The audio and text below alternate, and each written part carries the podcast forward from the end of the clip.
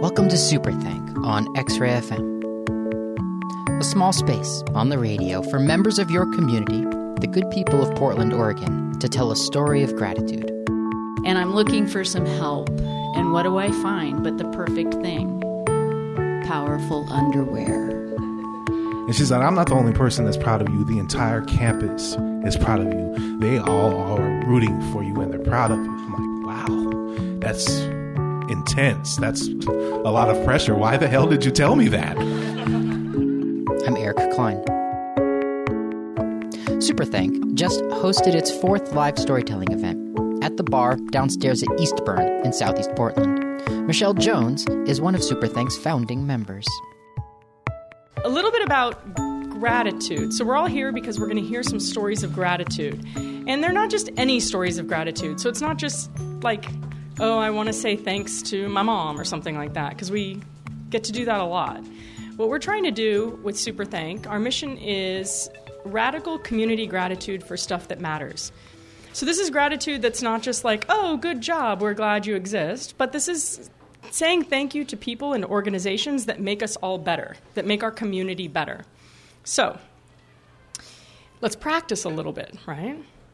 Michelle had the people in the audience turn to the person sitting next to them and tell them a story of gratitude, a short one.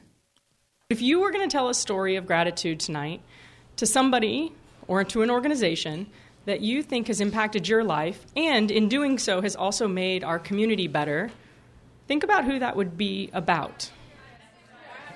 So everyone in the room told their neighbor a 30 second story of gratitude, except for me, because I was tucked away in Eastburn's little sound booth, separate from everyone. So here's my story of gratitude. It's short.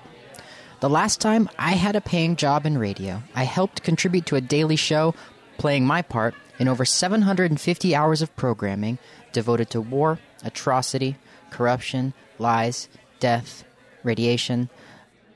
I don't have that job anymore. I volunteer with X Ray, and I help make Superthank. Over the past six months, I've had an outlet to practice my craft of making radio, contributing about four hours of programming, humbly devoted 100% to the people of Portland, sharing stories of gratitude with you. Expressing gratitude makes us feel a little bit better. And it's a nice way to spend an evening is thinking about gratitude and thinking about things and people and organizations that um, make us feel good, that make us happier. If you told a story of gratitude, who would you thank? Think about it. Later in the program, I'll let you in on how you can share your story with us. But first, Michelle Jones introduces her good friend, Dee Williams. So, our first storyteller of this evening is a very dear friend of mine who I have known now for, I guess, six years. A long time. And I can tell you from knowing Dee for a long time, my life wouldn't be the same without her in it. And she says the same about me to other people, she says, but so it's kind of that thing. And one of the things that I've always known to Dee to be part of, Dee talks all the time about gratitude and compassion and kindness and grace and humility. And the story that we're about to hear from her is a story that I don't think she's ever really told before in this kind of setting. And maybe never will again. So you get special, extra special treat tonight to get to hear this story from Dee uh, to kick off our night of stories of gratitude. So please welcome Dee Williams.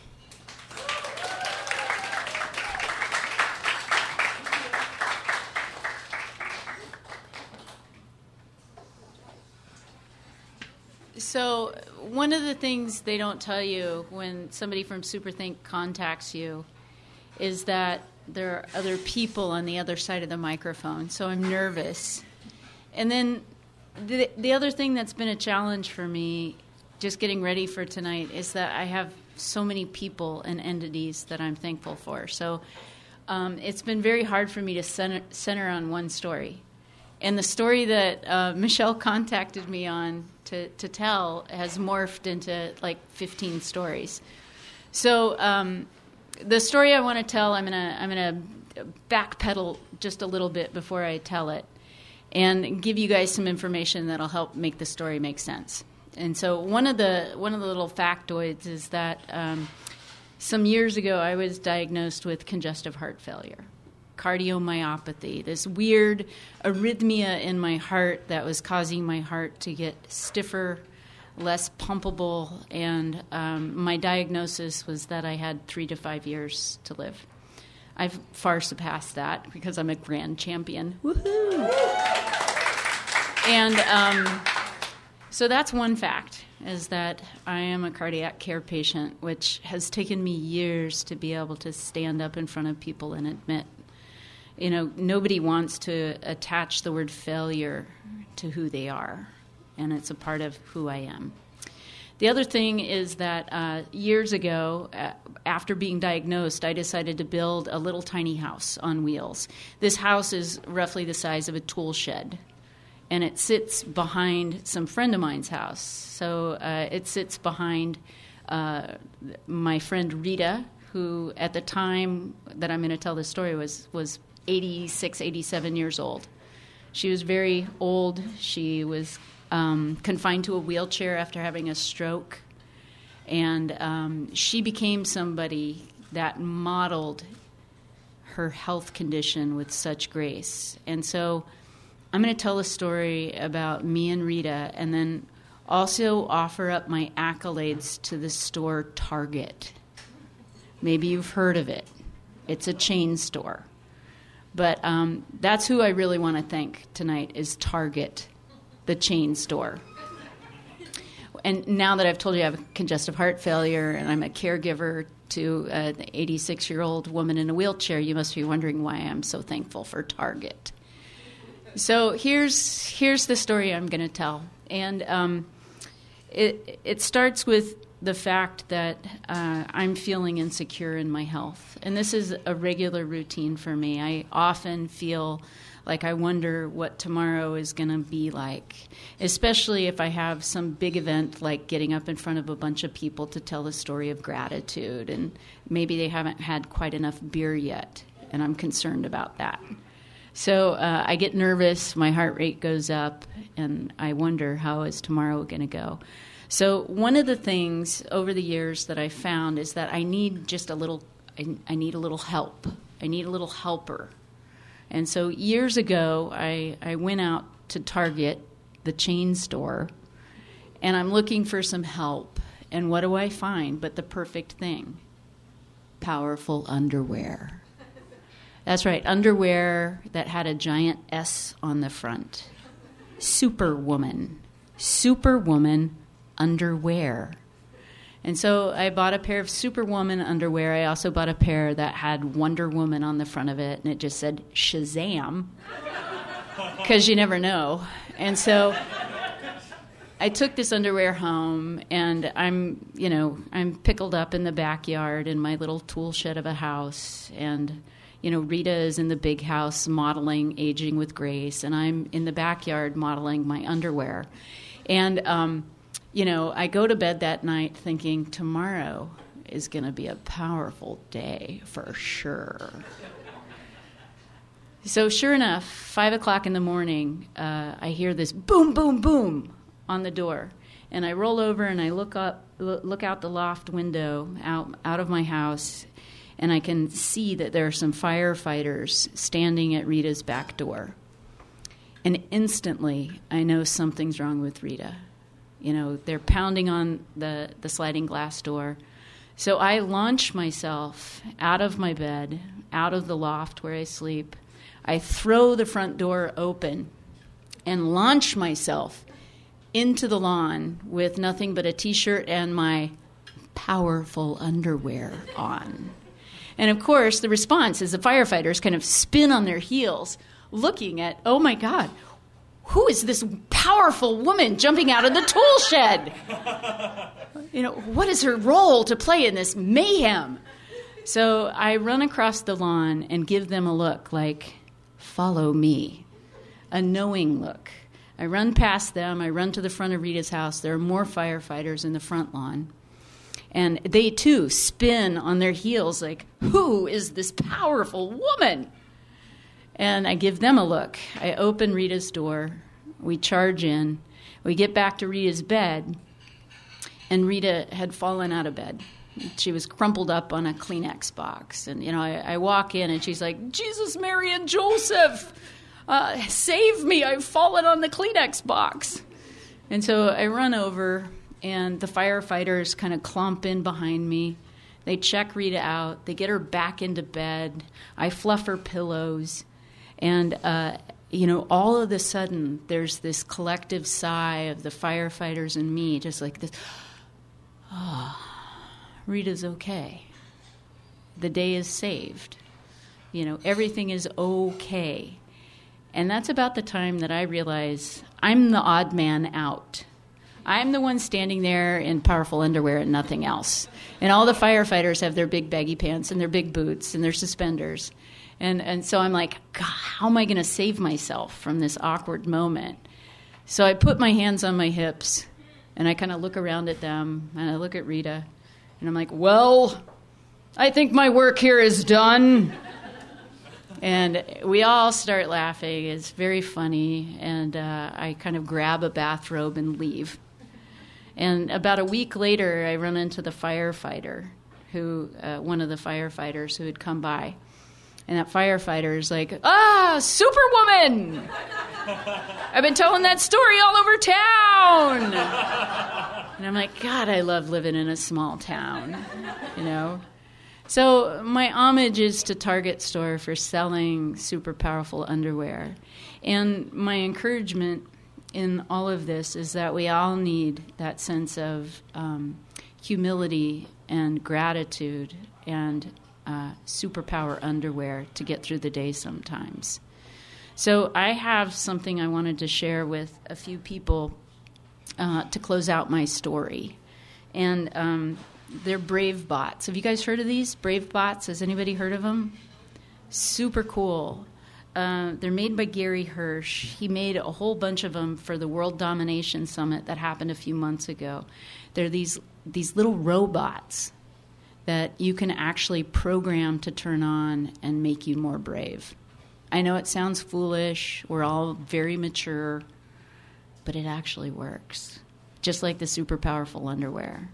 So um, I have ten of these, and if you guys will wander up, there's a there's a little more information on the back of the Brave Bot, but I'd really like to offer them to you guys. Um, you know, unless you want to go get the underwear, that is. So thank you, you guys.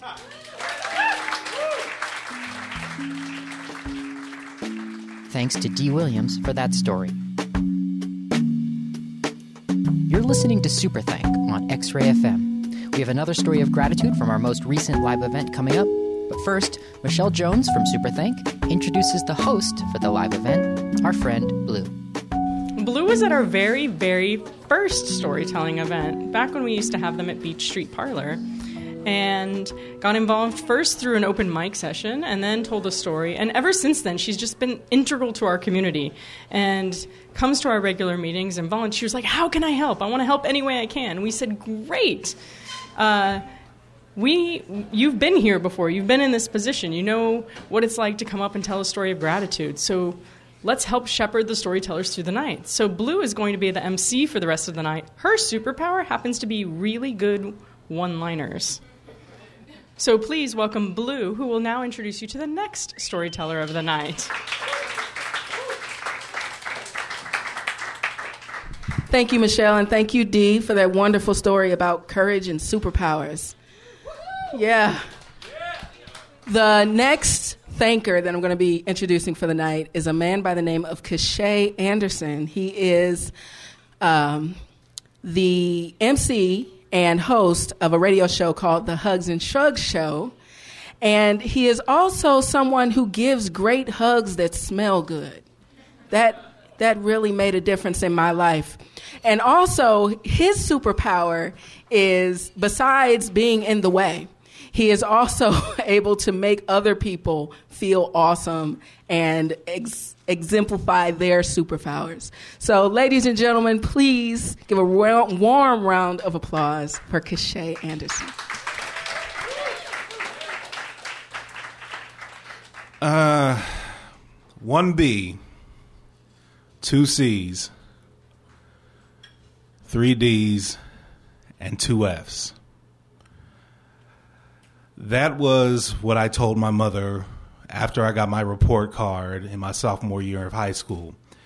And she didn't say anything to me. She just walked away from me and walked into her room and closed her door. I thought at that point in time she had a gun hidden somewhere and she was going to shoot me with it. But what happened was even worse than that because if she had actually shot me with a gun, at least I would know exactly how she felt and she would be pissed off at me. But more so than that, she didn't say a word to me for two or three days. And I don't know if anybody has ever felt that feeling when your your parent or whomever the adult in your young life gives you that kind of reaction of such great disappointment that they can't even stand to look at you. But that is a very cold and very terrible feeling. When i was in high school um, i was going through a lot of hard times. There was a big massive divorce going on between my mother and my father. And while this was happening, my mother was diagnosed with multiple sclerosis. So every single day there would be either a seizure or um, a, a fit or something related to her disease that would make life extraordinarily hard, not just for her, but for me as well. So at the age of 16, I would stay up until five o'clock in the morning and I would miss school simply because when you stay up until five o'clock in the morning, you cannot really apply yourself to your scholastic duties. And so, thus was my, my report card. Um, she didn't understand why it was that it was that way.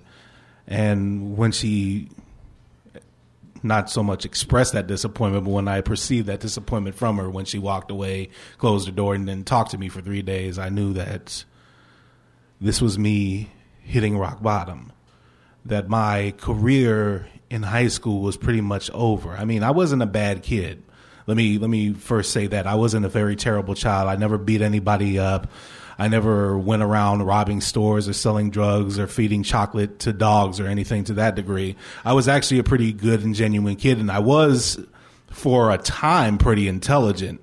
But I think a lot of times people expect smart kids to do well in school and then forget that there's this thing called real life and it happens to you.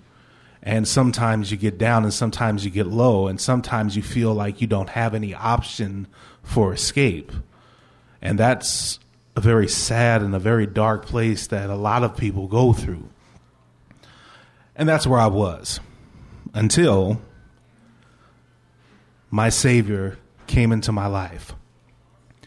Her arrival into my life was like was like one of those things in the movies where you see the light shining in from the door and out from the light comes this dark shadow and it just comes clearer and clearer and you're like, "Oh my gosh, let me behold this this sight." This sight for me was a very very small 5 foot 2 very well dressed, high heels wearing 60 plus year old lady whose name was Mildred Ollée. Mildred Ollée was one of my mother's clients. My mother actually uh, was a personal fitness instructor, and she was struggling hard with her MS to try to get other people to become fit in their lives, especially people that were over 50. And so Mildred was one of her clients, and Mildred was the executive dean of Portland Community College Cascade campus. One day, my mother confided in Mildred about how she was afraid that I was not going to make it as a child, and she was afraid that, like many other children, I would wind up either dead or on the streets or in jail. And it just so happens that Mildred Ollée had crafted a program called the High School Completion Program at PCC Cascade. And she didn't say anything to mom. She said, Hey, let me talk to Cachet for a second. And she threw me the pitch. She said, Cachet, what would you d- say if I were to tell you that you could get all of your high school credit and all of your college credit and you could be at a college campus and we can give you an alternative to what you were doing in regular high school? And I looked at Mildred and I said, Yeah, why, why not? That sounds like a great idea for me. And so I was the very first student to sign up for that program in the summer of 1999. Um, I didn't take it as seriously as I should have. When I got to Portland Community College, I was amazed because here I am, 16 years old, standing amongst a whole bunch of grown people who, instead of playing around and not taking their education lightly, they were taking their education seriously simply because number one, they're paying for it, and number two, their lives depended on it. Now, when I got there, the first thing that I thought to myself was, wow, there are so many fine ass grown women here. I am going to have such a good time in this place because like I was 16, you know, and you'd see grown women and they look good, and you're just like, history. like to know the history of you, but in that year, in the first year that I was there, I still continued to struggle with my grades to the point that I was put on academic probation and I was risking getting kicked out. Now, the look that my mother had given me when she found out what my grades were in the sophomore was a lot less severe than the one that she gave me when she found out I was placed on academic probation. And she thoroughly cussed me out to the point that the neighbors were concerned. And then once again, Molly, who my mother, uh, Mildred, who my mother referred to as Molly, I don't know why, uh, once again stepped in and said, Cachet, you're struggling a little bit. What do you think you need to do in order to get past your hurdles? And I said, you know, I don't know. I don't know what I can do. Like I'm, I'm struggling right now. I'm going through all these things with my family and the divorce and mom's health and everything, and I feel still trapped. And she said, "How about you get involved in student life?" I mean, what do you mean? Well, there's a student programming, student activities, student government. I'm like, well, I'm 16. I don't know nothing about student government. But she said, just give it a try. So I gave it a try. And I excelled at that. And every single time that I ever had a problem, Dr. Mildred Ollée was always there for me to give me sound advice. And since that day, I have always been involved in some kind of a volunteer work or some kind of an active work simply because she had enough faith in one human being to say, I believe in you. I think that you can accomplish great things, and I see something inside of you that is wonderful. And these are the things that she said to me. And I didn't believe it, but as time progressed, more people started saying that to me. People that I work with, they were like, "Well, you're just an amazing person. Like, I, I love being around you. You have such this presence." I'm just like, eh, "Well, no, not really. I'm just some dumb kid who's looking at your boobs right now. I mean, that's just, that's just that's, that's kind of w- where I'm at right now." But when you get into that kind of situation where people encourage you, you become more inspired to be a better person, to do more things, to become more involved. And anytime I got down, I would go and visit Mildred's office, and I would, you know, and Mildred's busy. She's the executive dean of of a, of a community college, so she's got meetings left and right. But she always took the time to say at least hello. How are you doing? Are you doing all right? And then when you know graduation time came in 2003, she once again, you know, pulled me over. She said, "You know what? I'm proud of you." And I said, "Well, thank you. I, you know, I'm kind of proud of myself too." And she's like, "I'm not the only person that's proud of you. The entire campus is proud of you. The entire population knows about you. They all are rooting for you and they're proud of you." I'm like, "Wow, that's intense. That's a lot of pressure. Why the hell did you tell me that?" Why would you say such a thing like that? Like now, now I've got a whole bunch of pressure going into into into getting my bachelor's degree but it was true. And a lot of people were happy to know me. And they said many positive things. And I think that they would be surprised that to know that the person that they're saying this to years before, when he presented his report card to his mom and his mom turned her back on him in utter shame, spent that night holding a knife to his wrist. And it's kind of a hard thing to, to, to say to somebody that you know I was that suicidal person, and you don't you don't expect the happy people to be suicidal, but happy people have dark thoughts too, and I can only thank Dr. Mildred Ollée for pulling me out of the darkness, and that's there's no price that I can put on that, and it's so great.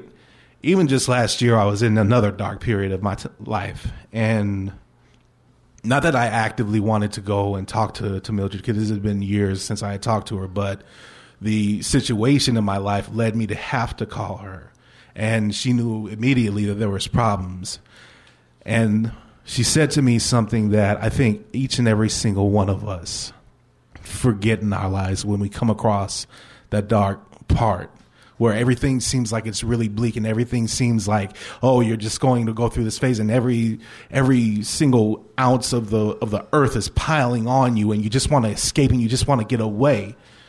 And she said this to me and this is exactly what I'm going to say to each and every one of you today. You are special